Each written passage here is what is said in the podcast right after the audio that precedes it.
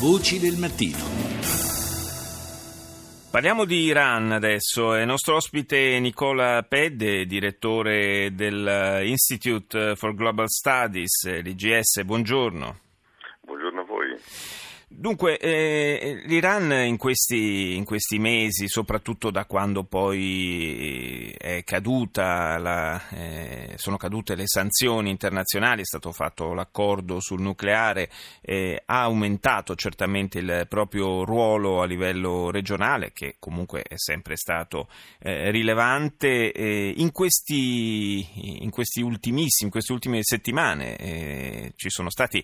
eh, gli attacchi reiterati da parte della nuova amministrazione statunitense eh, che vorrebbe rimangiarsi anche l'accordo sul nucleare, c'è un aumento certamente di tensione sul, sull'asse Stati Uniti-Teheran, eh, però eh, l'Europa che è in mezzo a questo, a questo ping pong eh, forse ha altri interessi. Ma, decisamente sì, Il, la nuova amministrazione eh, americana ha cercato di eh, dar seguito a quelle che erano così, le, le, le, promesse preelettorali di rivedere il, i termini dell'accordo con l'Iran.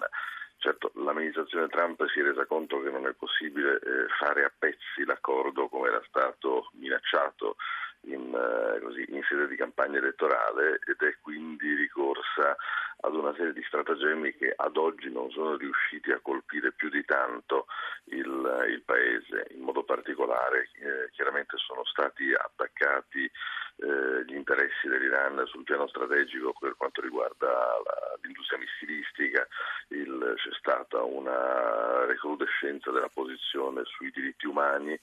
eh, ma non, ad oggi non abbiamo visto nulla di concreto, nel senso che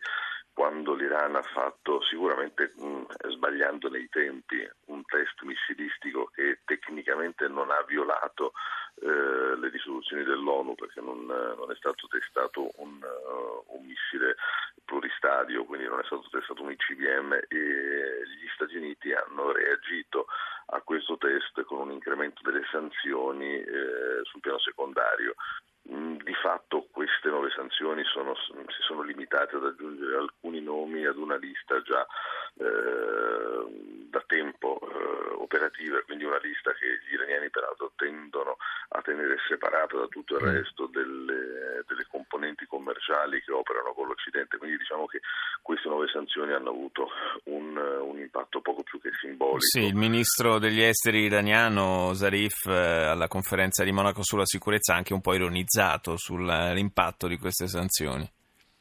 Sì, decisamente non, eh, le, le, ultime sanzioni non hanno alcun impatto sull'economia iraniana. Vero è che eh, la, la, la, dimensione dei rapporti bilaterali resta critica e, e, crea un problema, come diciamo, per l'Europa, nel senso che eh, la posizione invece dell'Unione Europea è quella di mantenere fede al JCPOA e, e separare quindi il, la propria posizione da quella degli Stati Uniti in questa fase. Ehm, L'Europa è diventata anche vocale in questo, in, credo che Federica Mogherini abbia fatto chiaramente riferimento agli interessi dell'Europa quando due settimane fa eh, ha voluto esternare la propria posizione dicendo che il, la, la, posizione dell'Europa comunque resta nettamente separata da quella degli Stati Uniti nella gestione degli affari correnti con l'Iran. Il, ci sono all'orizzonte secondo me ancora nubi abbastanza fosche, nel senso che questa dimensione di, di crisi non andrà scemando nel, nel prossimo futuro mm. e, e pur rispettando i termini del JCPOA, secondo me negli Stati Uniti il prossimo passo sarà quello da una parte dell'amministrazione di cercare di inserire l'IRGC, cioè la cosiddetta componente dei Pasdaran, all'interno delle liste delle organizzazioni terroristiche. Questo potrebbe essere sicuramente un passo importante nel, nel mutare il rapporto nella, nella relazione perché chiaramente creerebbe un precedente eh, particolarmente grave nel, nelle relazioni tra i due paesi ed è una delle cose che anche in Iran in questo momento eh, è temuta con un, una certa apprensione. E certamente, certamente, metterebbe in imbarazzo ulteriore anche l'Europa che ha molti interessi economici e li sta, eh, ha ripreso dopo la fine delle sanzioni a sviluppare in maniera abbastanza intensa, anche il nostro paese lo sta facendo, i rapporti economico-commerciali con Teheran. Sì, le, le relazioni sono riprese con un certo vigore, resta tuttavia il problema delle, dei rapporti bancari. Il, quindi abbiamo una, un grandissimo volume di di relazioni che si sono in questo momento concentrate sulla definizione di accordi che potenzialmente potrebbero diventare nel futuro eh, interessanti anche dal punto di vista economico, abbiamo in realtà però dall'altra parte un blocco della gran parte di questi accordi che non riesce a trasformarsi poi in, uh, in, una, in un progetto concreto perché le banche eh, stentano ancora ad assicurare la propria copertura, soprattutto sul fronte